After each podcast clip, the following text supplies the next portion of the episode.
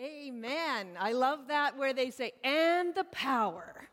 And the power. So, good morning. My name is Maureen Brown, and it's a privilege to be with you this morning and bring the next message in our series of uh, Teach Us to Pray.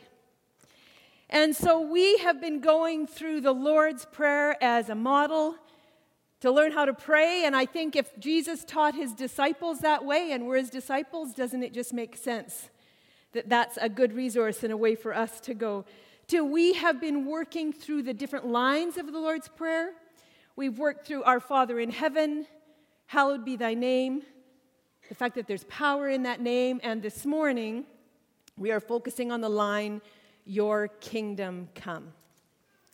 I have appreciated this series on Teach Us to Pray, and I think because uh, we, we all experience maybe a little bit of insecurity when it comes to praying together, especially in groups, maybe when it comes to praying out loud. That's why I'm so thankful for Pastor Reg, our transitional pastor's focus. Anytime he goes in to do transitional work, it starts with prayer. And so we've been meeting in prayer triads and leaning into um, what the Lord is speaking to us through Scripture and how He's calling us to pray for our church. And I have just loved my prayer triad. My prayer triad is a little unique because there's four of us. Pastor Reg said we could do that, so we kind of call ourselves a, a quad. but I'm so thankful for Rebecca and Jan and Christina. We meet together, we pray together, we dig into God's word, and uh, we learn and grow in our prayer together. So we had children say the Lord's Prayer for us this morning. And I always learn from kids. And with it being Mother's Day, I thought I would love to just invite you to listen to a little bit of advice on how to pray out of the mouths of children. So just watch this.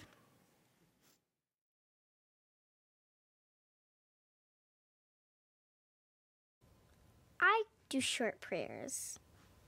Some people don't like waiting too much for prayers. They really like to eat, just like me.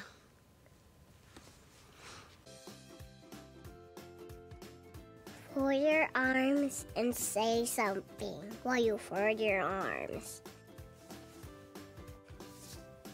Kneel down and fold your arms and just say stuff have to close your eyes and you have to bow your head and you have to shut your mouth.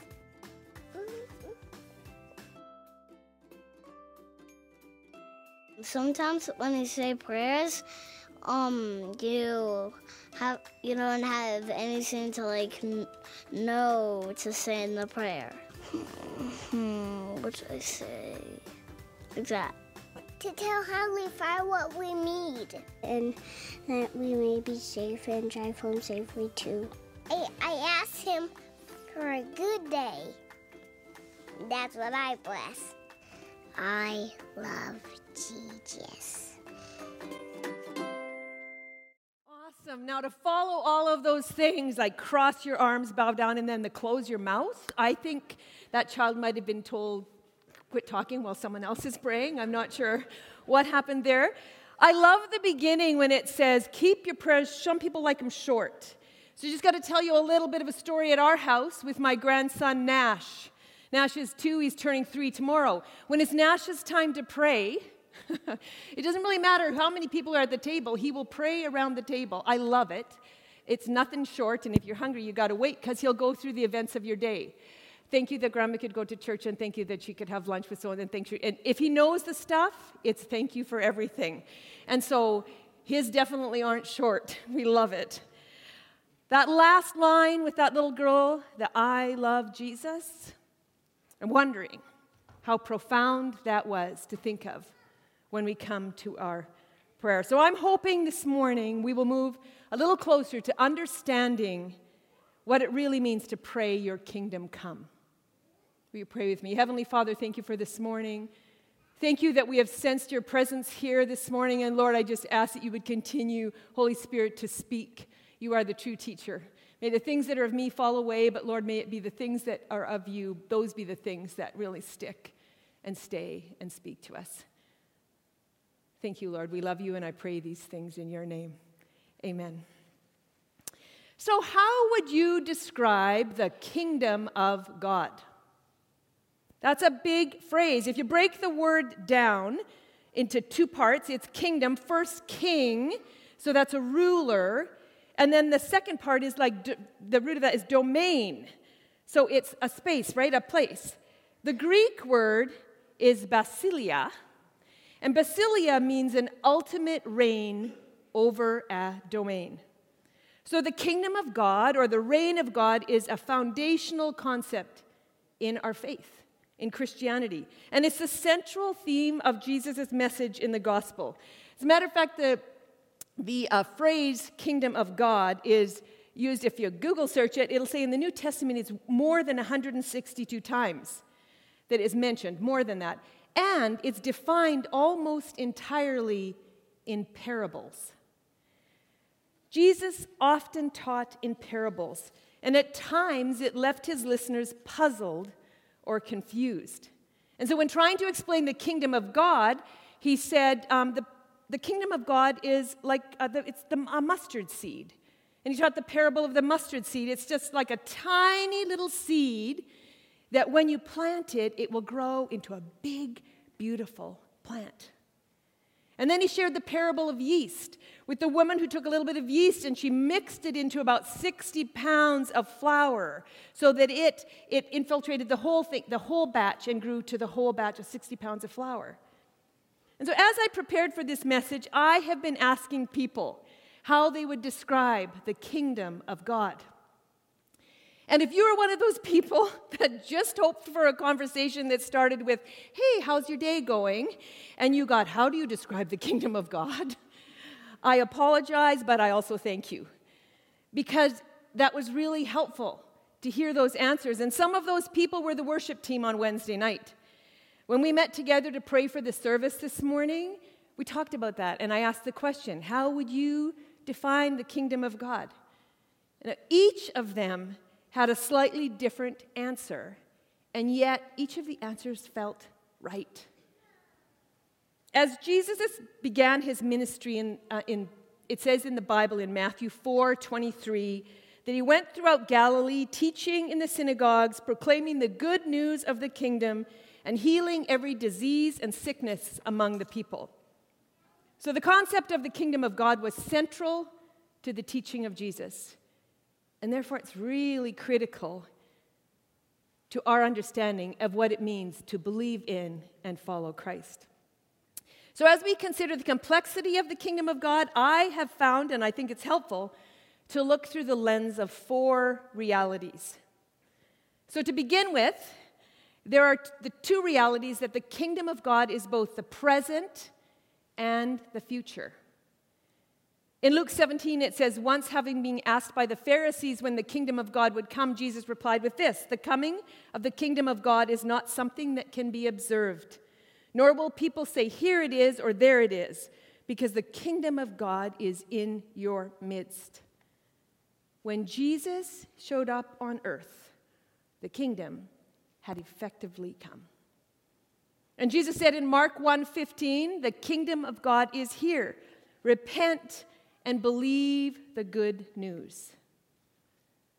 Repent. Seems like that's a pretty important and significant word.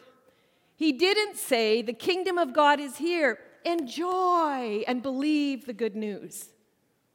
He said, Repent. Signifying the brokenness that resulted from the fall when sin entered the world. Sin that we're born into. There is a growing movement that I believe is dangerous, that wants us to focus on the goodness of humanity only and not our need of a Savior. But then, as one of our worship songs sang, what about the cross? What does that do with the cross? I am so thankful that Jesus did go to the cross, atoning for our sin, and that that debt has been paid, and we can enjoy the kingdom of God because of that. But Jesus said the kingdom would also emerge in its fullness in the future. It's a work in progress. So, what is the kingdom of God? I guess it starts with it's both now and not yet. And what does it mean to pray your kingdom come? Well, if it's both now and not yet, I think that it's helpful to look through the lens of two other realities. The reality that the kingdom of God impacts us inwardly and outwardly. Inward. The kingdom of God can transform us individually. And how does that happen? It happens when we accept Jesus' gift of salvation, the payment for our sins, the death on the cross.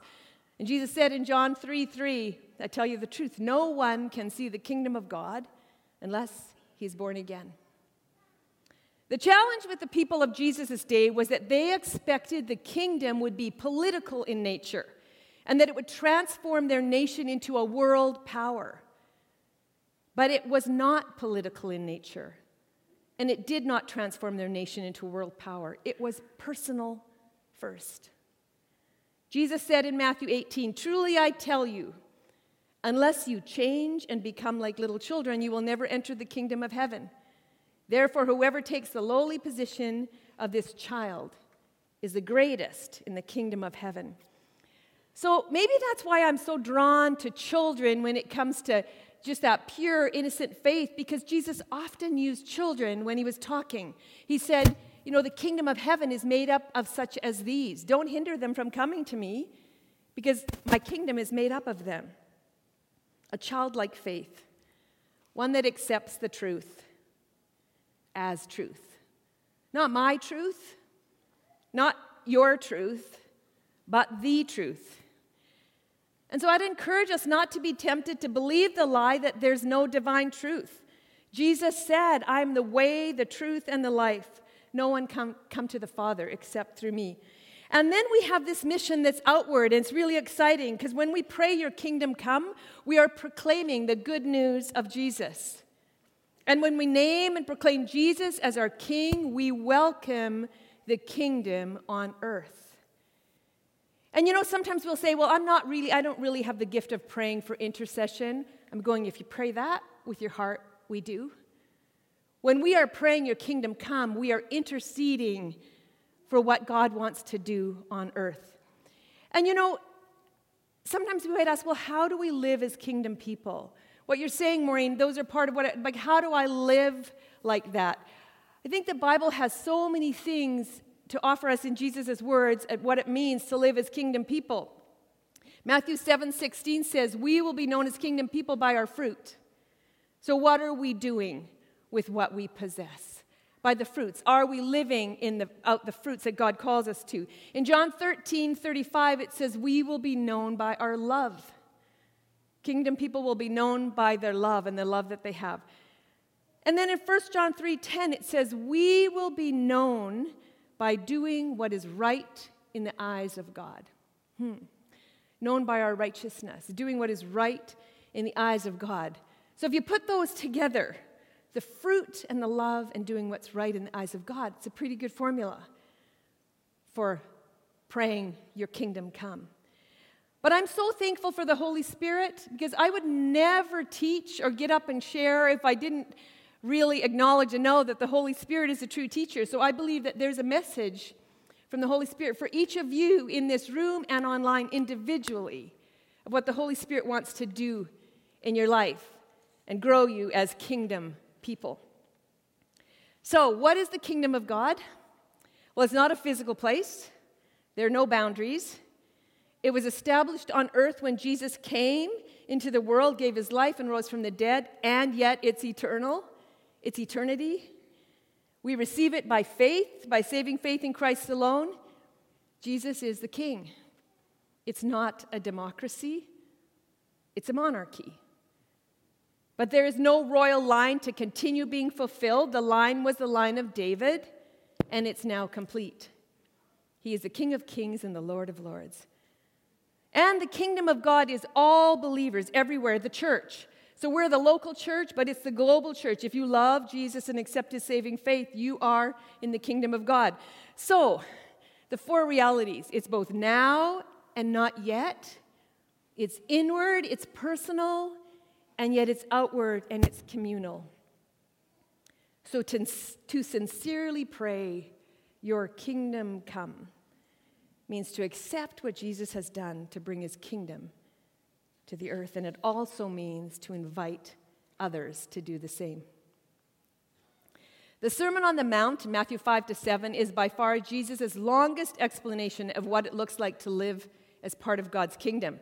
And he summarized it in chapter 6, verse 33, with this But seek first his kingdom and his righteousness, and all these things will be given to you as well. It's when we get it the other way around that we get off track. When we are after the things first and Jesus is what we tag on to the end. When we grab hold of something that we think is important and we hold on so tight that it takes over, we aren't really focusing or seeking the kingdom first. Those things can be passions that we have, and you know, they can be things that are good things, important things, but focusing on them more than Jesus puts it out of context. We ourselves become trapped we become in bondage and we get off track. Now, if there's any pilots, is anyone a pilot in the room here? I know some of you have taken pilot flight. Yeah, I see some hands up. Yay. Okay. You can check if I'm right with this rule. Maybe not publicly if I'm wrong. Let's talk after. No. But I know we do have some flight attendants too. But as I studied, they're experts in air navigation, have a rule of thumb known as the 1 in 60 rule. And it states that for every one degree a plane veers off its course, it misses its target destination by one mile for every 60 miles you fly. So this means that the further you travel, the further you are from your destination. The further you keep going, just that one degree, the further you off from your destination. Is that a thumbs up? He gave me a thumbs up, yay. Research was right. So, you know what? When I read that, I had to ask myself is there a thing that I'm putting ahead of Jesus just one degree off? Because if we put ahead of Jesus one degree, Him or saving grace, we will end up where we never intended to be. In many parts of the world, there's this way that people trap monkeys. And maybe you've heard of it. It's called a monkey, just a monkey trap. They hollow out gourds and coconuts and they place treats inside that would be desirable for the monkey. Sometimes it's mushed up banana, sometimes it's nut meat. And they hang these in trees or lay them on the ground. And a monkey comes and is excited for the treat and puts their hand inside and grabs hold of the prize that's really good, that they really want. But when they clutch their hand on the thing that they think is so great, they can't get their hand out of the heavy gourd. And they lay there on the ground or they hang in the tree, waiting to be captured.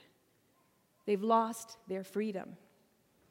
Sometimes we hold on to things that aren't seeking God's kingdom first, and we hold on so tightly. They might be only one degree off but if we keep going, they will lead us into places that we never intended to be. Sometimes it's theology that seems right, but it's dangerous, and we head down a destructive path.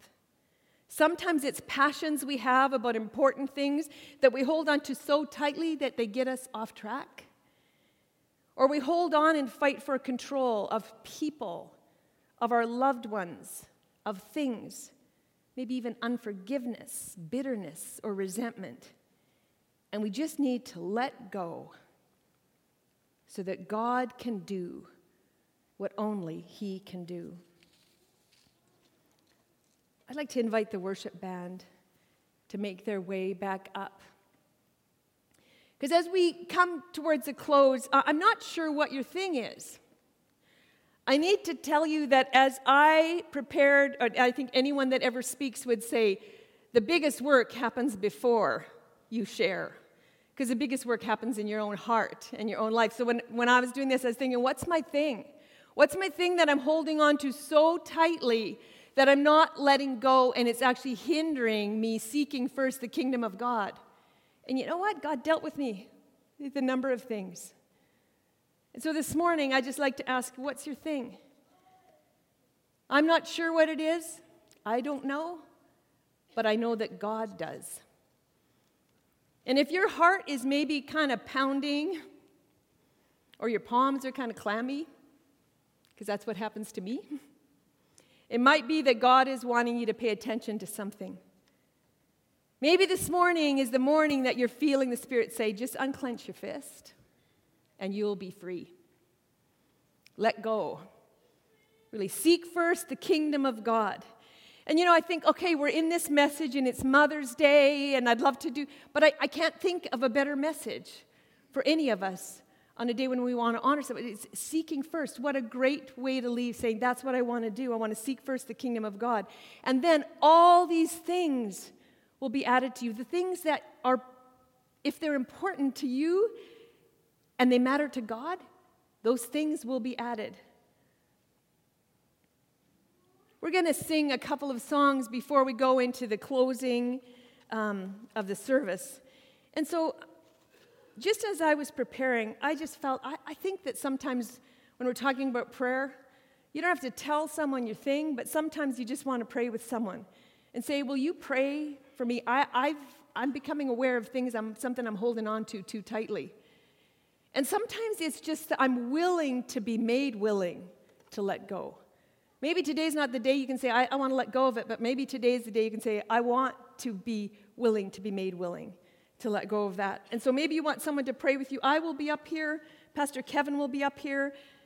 If there's some other prayer people, you're welcome to join us. In these next two songs, uh, maybe you want to just pray about that. We would love to pray with you. Because if we find ourselves holding on and it's hard to let go, it's hard to pray your kingdom come. So, will you pray with me? Heavenly Father, I thank you for this morning, Lord. Lord, I just thank you for uh, your presence. I thank you for the, the Lord's Prayer that you want to teach us how to pray, and you want to just not have us say the words as trite words, but you really want us to ex- experience them and know them and, and lean into them. So, this morning, Lord, as we think about the phrase, Your kingdom come.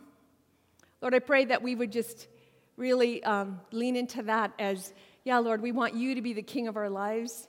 And if there are things that we're holding on to that seem to be um, getting us just a little bit off track, Lord, will you speak to us this morning? And will you just and will you just remind us of your grace and your freedom that comes with that, and just how much you celebrate that and celebrate that openness and our opening up to you and what you want to do. We will do what we do, but Lord, there's things that only you can do. And when we let go, it seems like we allow those things that only you can do. So thank you, Lord. Thank you for your love. And uh, Lord, I ask and pray all of these things in your name. Amen.